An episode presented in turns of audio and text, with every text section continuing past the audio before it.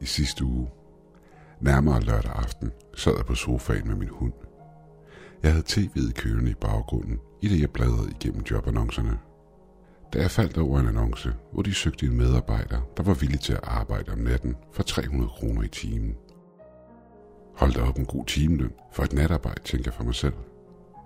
Jeg fandt et stykke papir frem og skrev kontraktinformationerne ned og smed avisen tilbage på bordet. Jeg lagde mig tilbage på sofaen og begyndte at bladre igennem de mange tv-kanaler på fjernsynet, hvilket jeg fortsatte med resten af aftenen. Det var ved at blive sent, og jeg måtte hellere komme i seng, tænkte jeg for mig selv. Jeg slukkede for fjernsynet og gik ud i badeværelset, greb min tandbørste og tandpasta og begyndte at børste mine tænder. Men i det samme hørte jeg en mystisk lyd, der kom fra mit soveværelse. I et kort sekund frøs jeg fast og begyndte at gå ind mod mit soveværelse. Lyden kom fra vinduet. Måske var det bare en gren, der slog imod min rode, tænkte jeg for mig selv. Jeg gik tilbage til badeværelset og gjorde mig færdig, inden jeg lagde mig i sengen og slukkede lyset.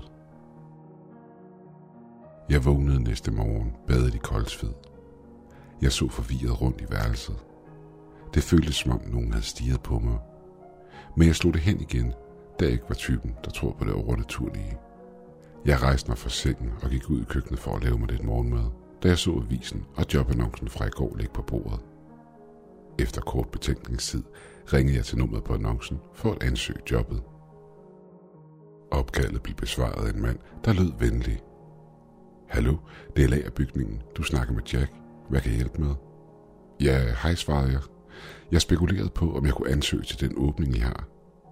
Ja, selvfølgelig kan du det, svarede han. Kom forbi lageret senere i dag, så kan vi snakke lidt sammen. Der er ingen grund til at sende en ansøgning. Okay, svarede jeg. Jeg kan være der omkring kl. 16. Vil det passe dig? Ja, det passer mig fint, svarede manden. Jeg skrev adressen ned, og vi sagde farvel til hinanden, og jeg lagde røret på igen.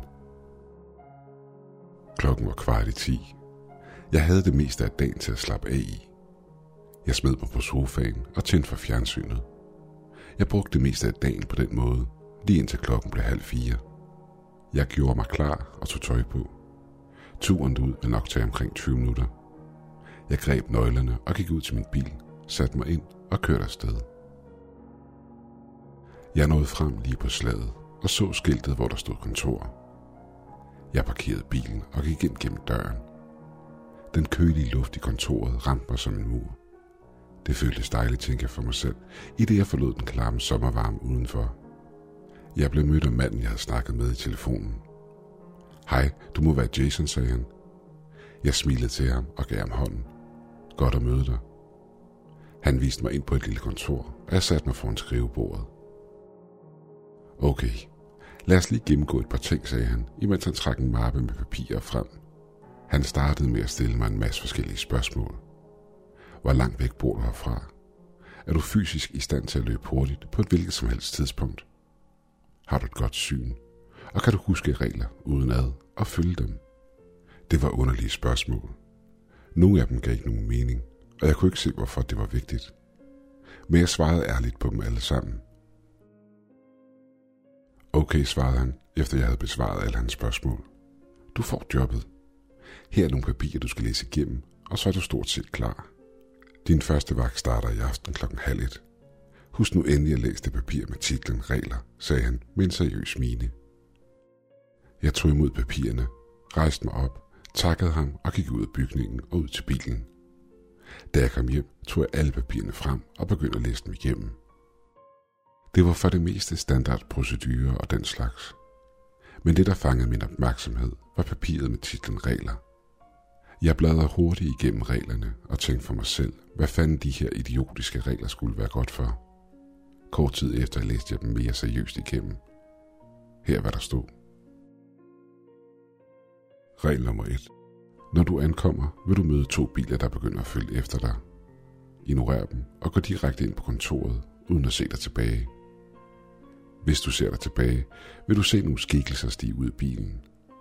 Lås døren til kontoret og ring til os. Regel nummer 2. Når du kommer indenfor, vil lyset være slukket. Skynd dig at tænde det og gå til omklædningsrummet. Sørg for, at lyset også er tændt derinde. Regel nummer 3. Når du har klædt om og er klar til at gå din første runde, gå til vagtrummet og tjek kameraen i. Denne regel er sjælden, så tænk ikke mere over det. Men ser du noget på kameraen i, så grib hammeren, der står ved siden af, og ødelæg skærmen. Regel nummer 4. Klokken halv to præcis gå til vagtrummet. Det betyder ikke noget, at du er i gang med noget andet. Bare gå der til. Når du ankommer til vagtrummet, vil du på kamera 3 se en lille pige. Tænd og sluk for skærmen fem gange, indtil hun er væk. Regel nummer 5. Klokken halv tre vil du høre en høj bankelyd fra en af dørene, der leder ind i hovedbygningen. Løb hurtigt over til den og bank tre gange tilbage. Efter et par sekunder skulle det gerne stoppe. Regel nummer 6. Når du går din runde i kælderen, lige meget hvad, så kig ikke op. Hold dit blik på gulvet. Hvis du kommer til at kigge op, så løb. Regel nummer 7. Hvis du ser en høj mand med et bredt smil komme imod dig, så kig ham ikke i øjnene. Han vil blive ved med at snakke til dig. Bare luk øjnene i og ignorer ham og vent et minut. Efter det vil han lade dig være. Hvis du kigger ham i øjnene alligevel, er der en god chance for, at han tager din sjæl. Regel nummer 8. Hvis du hører krasse lyd over dig på et hvilket som helst tidspunkt, så kig ikke op. Regel nummer 9. Hvis du på noget som helst tidspunkt ser pigen fra kamera 9 et eller andet sted i bygningen, og hun spørger dig om, om du vil hjælpe hende med at finde hendes mor, så sig til hende, ikke lige nu søde, jeg er optaget, men senere. Når du har sagt dette, forsvinder hun igen. Regel nummer 10. Klokken halv fem præcis. Gå tilbage til kælderen. Når du er dernede, vil du opdage, at alt er ændret. Gå op ad trappen igen, til du når et alter. Tænd sterinlysene, der står på det, med lighteren, der ligger ved siden af. Klap en gang højt og bøj dit hoved i 10 sekunder. Regel nummer 11. Klokken halv seks gå tilbage til vagtstuen og lås døren bag dig. Det er her, du vil bruge resten af tiden, indtil klokken bliver halv syv. Hvis du hører bankelyd på døren, og stemmer, der prøver at lokke dig til at åbne den, ignorer dem, indtil din vagt er slut. Hvad fanden tænker jeg for mig selv? Er det her en eller anden form for joke på den nye medarbejder? Jeg lagde papiret fremme på sofaen for at få en lur, uden at tænke mere over de idiotiske regler. Jeg blev vækket af mit ur og vendte mig om for at se, hvad klokken var. Midnat. Jeg rejste mig op og begyndte at gøre mig klar. I det jeg gik ud af døren, hørte jeg igen de mærkelige bankelyde fra mit soveværelsesvindue. Jeg skulle være på arbejde snart, så jeg slog det hen og kørte afsted. Jeg havde glemt alt om reglerne, i det jeg trak ind på parkeringspladsen. Jeg så to biler holde på hver sin side af indgangen. Det er da underligt, tænker jeg for mig selv. Det er da alt for sent til at sidde her. Jeg kørte forbi dem, men inden jeg fik set mig om, tændtes bilernes lygter, og de begyndte at følge efter mig. Jeg prøvede at få et bedre udsyn af dem igennem et bagspejl, men så intet. Jeg vendte mig om og så ud af bagruden. Der var de igen. Hvad fanden foregår der, udbrød jeg bange. Jeg kan ikke se dem i bagspejlet. Jeg parkerede bilen ved siden af indgangen til kontoret og slukkede min bil. Bilerne bag mig stoppede samtidig et par meter bag mig. Jeg begyndte at blive vred, og var ved at stige ud af bilen for at skrige af dem, da jeg kom i tanke om regel nummer et. Når du ankommer, vil to biler følge efter dig. Ignorer dem og gå ind i bygningen. Det var på ingen måde sjovt det her, tænker jeg for mig selv, i det jeg stod i bilen. De havde taget den her prank alt for langt. Jeg begyndte at gå hen imod bilerne, da døren åbnede op, og en gigantisk skikkelse trådte ud. Jeg frøs fast i et kort øjeblik, inden jeg vendte mig om og løb alt, hvad jeg kunne imod døren til bygningen. Jeg flåede døren op og smækkede den i og låste den i en flydende bevægelse. En banken og en hammeren på døren kunne høres på den anden side. Hvad fanden er det, der sker? Den tingest lignede overhovedet ikke et menneske, tænkte jeg for mig selv, i det jeg holdt imod døren, så den ikke faldt af hængslerne. Jeg tændte hurtigt for lyset og ringede nummeret op, der stod på listen af regler. En dame svarede kort tid efter, og jeg begyndte at skrige, at der var noget, der prøvede at slå mig ihjel. Jeg havde en million spørgsmål, der for igennem mit hoved. Forhold dig rolig her, svarede hun. Lad mig gætte. Du brød regel nummer et, svarede hun småklukkende. Det her er ikke sjovt, råbte jeg. Hvad fanden er de tingeste udenfor? De vogter, svarede hun. De beskytter bygningen fra folk, der prøver at tvinge sig adgang udefra. Bare vent et par minutter her, så vil de kede sig og vende tilbage til parkeringspladsens indgang. Men, men jeg kan snart ikke holde døren mere, udbrød jeg, og jeg er bange for, at de slipper ind, hvis jeg flytter mig. Bare rolig herre. Den dør kan holde til mere, end hvad du tror, svarede hun i en mere seriøs tone. Jeg trådte væk fra døren, og røret blev lagt på i den anden ende. Jeg faldt sammen på gulvet. Det her, det sker bare ikke for mig, tænker jeg for mig selv. Jeg tog listen med regler frem igen og læste den igennem endnu en gang. Efter hvad der lige var sket, så måtte jeg følge dem. Lige meget hvad. Mine tanker fløj igennem hovedet på mig. Hvad var de tingester? Var de en del af et overnaturligt sikkerhedssystem? Og hvorfor havde de ikke fortalt dem, at jeg arbejdede der? Og hvad gik mit job egentlig ud på? Jeg sukkede dybt og gik ind i omklædningsrummet, tændte lyset og klædte om. Min vagt skulle til at begynde. Jeg læste reglerne endnu en gang for at sikre mig, at jeg havde husket dem alle sammen. Hvad end det var, der foregik her, så var det virkeligt. Jeg forlod omklædningsrummet og kiggede ud på parkeringspladsen igennem et vindue. Bilerne var væk. Min vagt skulle til at starte, så jeg gik ind i vagtstuen og tjekkede kameraen i. Der var intet at se, så jeg begyndte at gå min runde.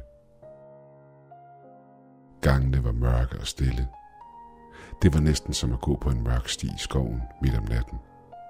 Men stadigvæk havde jeg følelsen af ikke at være alene.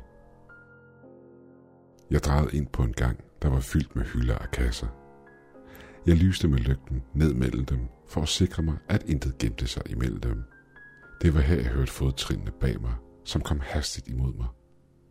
Jeg vendte mig om og lyste med lommelygten ned ad den mørkelagte gang. Der var intet at se. I et kort sekund stod jeg helt stille og lyttede til mine omgivelser, inden jeg fortsatte ned ad gangen og videre rundt på min runde. Jeg var på vej ned ad den fjerde gang, da min telefon begyndte at ringe. Jeg fik et chok, da lyden fra telefonen væltede ud i den mørke gang. Hele atmosfæren i lagerbygningen var langsomt krøbet ind under huden på mig og gjort mig nervøs. Jeg tog telefonen frem og så på caller-ID'et, der viste bror. En følelse af frygt og angst skød ind over mig, da min bror døde for 13 år siden på grund af en lungesygdom. Jeg svarede hurtigt på opkaldet og sagde med bævende stemme. Det, det her er ikke sjovt mere. Hvem er det? Jeg fik ikke noget svar. Alt jeg kunne høre var en tung vejrtrækning i den anden ende. Det lød som om, hvem end det var i den anden ende af røret, de havde løbet en maraton og nu hiv efter vejret. Jeg stod der et par minutter og bare ventede på et svar, inden opkaldet blev afbrudt. Alt jeg ønskede var at komme væk fra det her sted. Men det kunne jeg ikke. Frygten for de ting, der vogtede indgangen til området, var for stor. Jeg var fanget her, indtil min vagt var slut.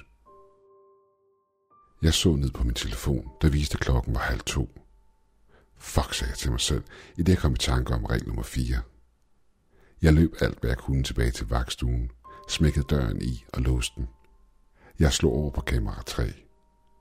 Mit hjerte begyndte at hamre i brystet på mig, i det hårene i nakken rejste sig ved synet af det på skærmen. Det var en lille pige. Hun kunne ikke have været ældre end 4-5 år, og som bare stod der med sin nedslidte bamse i hånden.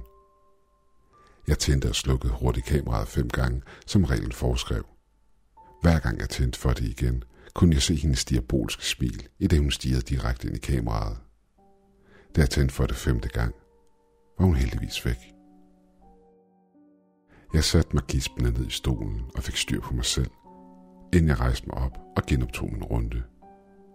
Hurtigt fik jeg gået min runde på den første etage, inden jeg fortsatte ned i kælderen. I det jeg gik ned ad trappen til kælderen, mærkede jeg en ændring i hele atmosfæren. Det var som om noget kiggede på mig. Noget over mig. Regel nummer 6. Når du er i kælderen, så kig ikke op. Hvis du gør det, så løb, huskede jeg mig selv på, og holdt mit synsfelt limet til gulvet. Gangen i kælderen var beskidt og støvet. Det virkede til, at ingen havde været hernede i meget lang tid. Der var revner i væggen, Gamle bøger og forfaldne kasser flød rundt på gulvet. Kælderen var sort som graven, og den eneste lyskilde, jeg havde, var min lygte, der kun lige lyste et par meter op foran mig. I det, jeg gik igennem gangen, havde jeg den største trang til at kigge op. Det lå hele tiden i baghovedet på mig. Kig op, kig op, kig op, kig op. Og det krævede en vis viljestyrke at sige nej til mig selv. Jeg var på vej tilbage til trappen efter min runde i kælderen, da jeg drejede mit hjørne og frøs fast. Foran mig stod den lille pige, jeg havde set på overvågningen. Hun stod der bare med et stort smil på, imens hun holdte sin bamse i den ene arm og bare så på mig. Jeg kunne se bamsen mere tydeligt dengang, og for det meste virkede den normalt, bortset fra dens menneskelige øjne og lange sorte klør. Jeg følte en trang til at kaste op ved synet, men det lykkedes mig at holde det tilbage. Kan du hjælpe mig med at finde min mor, sagde hun med en stemme, der på ingen måde lød menneskelig. I ren vrede og frygt over, hvad jeg havde været igennem indtil videre, råbte jeg til hende. Nej, det kan jeg ikke lige nu, lille pige. I samme øjeblik, jeg havde sagt det, begyndte hun at transformere sig om til et gedelignende væsen og sagde, Du brød reglen. Hendes smil var unaturligt og ildevarslende. I en hurtig bevægelse samlede hun mig op fra gulvet og smed mig ind i væggen. Jeg hørte flere knæk fra mit bryst, samt ryg, i det jeg landede på gulvet og begyndte at hoste blod op. Hostende og i smerte fik jeg fremstammet. Jeg brød reglen i, inden jeg besvimede, og alt omkring mig blev sort. Da jeg vågnede, følte jeg en stærk smerte i min side og ryg, i det jeg kæmpede for at komme op og sidde. Jeg kom i tanke om, hvad der var sket, og huskede, at jeg havde brudt reglen i. Og den tingest, den tingest havde angrebet mig. Jeg begyndte at gå tilbage mod trappen, imens jeg holdt mig på ryggen i smerte. I det jeg kom op fra kælderen, hørte jeg en høj bankelyd fra den modsatte side af lagerbygningen. Jeg tog det blodige papir med reglen frem og læste mig hurtigt igennem. Regel nummer 5. Klokken halv tre vil du have en høj banken fra døren, der fører ind i hovedbygningen. Løb over og bank tre gange tilbage, og efter et par sekunder stopper det igen. Jeg prøvede at løbe, men kunne ikke. Smerterne i mit bryst og ryg var for meget for mig, så min fremmars mod lyden var langsom. I det jeg kom ind til døren, lød bankelydene mere intenst, som om der blev banket vildere og vildere på den anden side. Jeg bankede tre gange på døren, men det stoppede ikke. Jeg bankede hårdere og hårdere, indtil der var en lille bule i døren. Jeg faldt sammen på gulvet ved siden af døren, uden at give en fuck for, hvad der skete nu, da bankelydene pludselig stoppede. Jeg begyndte at græde og spørge mig selv om, hvorfor jeg i første omgang var kommet her. Var det fordi, jeg gerne ville have penge? Eller blot fordi, jeg ønskede at starte på et nyt job? Her sad jeg i 30 minutter og fortalte mig selv, at jeg må slippe ud herfra. Men for at det kunne ske, måtte jeg gøre arbejdet færdigt. Jeg rejste mig op og gik over mod den anden del af bygningen. I det jeg nåede døren, der ledte ind til den anden del, blev luften fyldt med den værste stank, jeg i mit liv har oplevet, hvilket resulterede i, at jeg kastede op på gulvet. Lugten kom fra bygningen. Det lugtede af død. Af noget, der har ligget og rådnet i flere måneder. Jeg holdt mig for næsen og brugte den anden hånd til lommelygten. I smerte gik jeg langsomt ned ad den første gang. Efter jeg havde gået runden på gangen, tog jeg den næste, og den næste igen. Da jeg havde færdiggjort min runde, så jeg på klokken, der nu viste halv fire. Jeg gik over mod den sidste del af bygningen, og imens jeg var på vej over, hørte jeg kraslyd, der kom fra et sted op over mig. Jeg frøs fast i frygt. Jeg så op for at se, hvor lyden kom fra. Jeg ville ønske, jeg ikke havde gjort det. To store lysende røde øjne stirrede tilbage på mig. Jeg begyndte at løbe. Adrenalin pumpede igennem mig, og jeg glemte alt om mine smerter og de skader, jeg havde fået tidligere. Jeg var næsten igennem døren, da en høj, tynd mand rundede hjørnet. Han var iført et rødt jakkesæt og sorte bukser. Rent instinktivt stirrede jeg ham op i ansigtet. Hvad jeg så, fik det til at løbe koldt ad ryggen på mig. Hans ansigt var hvidligt og blankt, Det eneste genkendelige i hans ansigt var den lange spidse tunge, der stak ud fra hvor hans mund ville have været. Jeg løb alt, hvad jeg kunne. Jeg havde nu to væsener efter mig. Jeg nåede døren, smækkede den i og låste den. Kort tid efter kunne jeg høre en hamren og en banken fra den anden side. Jeg så fibrilsk rundt og opdagede et exit-skilt. Jeg skal ud herfra nu, sagde jeg til mig selv. Jeg løb over til døren og flåede den op. Den fugtige luft udefra ramte mig som en mur, i det jeg løb alt, hvad jeg kunne imod min bil. Jeg nåede bilen og tjekkede mine lommer for at finde mine nøgler. Mit hjerte sank i brystet på mig, da det gik op for mig, at jeg havde efterladt dem i skabet i omklædningsrummet. Jeg løb op til hoveddøren til kontoret, men den var stadigvæk låst fra tidligere, hvor jeg selv havde låst den. Jeg vendte mig om og begyndte at løbe mod skoven. Jeg løb i over 10 minutter, inden jeg stoppede op for at få vejret. Smerten i mit bryst var intenst, og jeg havde det som om, jeg skulle kaste op. Jeg havde brug for lægehjælp, da jeg havde mistet en del blod igennem det snitsår, jeg havde på min ryg. Det lykkedes mig at halte til det nærmeste hospital, der lå cirka 20 minutter væk. Da jeg nåede indgangen til skadestuen, faldt jeg om på gulvet i ren udmattelse. Det sidste, jeg hørte omkring mig, inden jeg mistede bevidstheden, var en masse løben og råben. Jeg vågnede op til synet af sollys, der skinnede ind fra loftsvinduet. Det tog mig et kort øjeblik at vende mig til rummet, jeg lå i. Jeg var på hospitalet og lå i en seng med en masse slanger og drops stikkende ud af mig. Jeg hørte lyden af en kvinde, der sagde, han er vågnet. En stor gruppe mennesker stormede ind i rummet og begyndte at stille mig en masse spørgsmål. I det jeg forsvandt i mine egne tanker, ramte virkeligheden mig, og jeg huskede alt, hvad der var sket i lagerbygningen. Jeg kunne ikke fortælle dem, hvad der virkelig var sket, og hvem ville også tro mig. Så jeg fandt på en historie. Jeg fortalte dem, jeg var blevet overfaldet, i det jeg havde været ude og gå en aftentur i byen. Det er nu et par måneder siden det skete. Jeg har stadigvæk mareridt om det fordømte sted. Men om natten kan jeg stadigvæk høre denne banken på roden – en nat tog jeg mig endelig sammen til at finde ud af, hvad der var skyld i lyden. Jeg ville ønske, at jeg ikke havde kigget. Udenfor stod den samme høje, tynde mand, jeg havde mødt i lagerbygningen.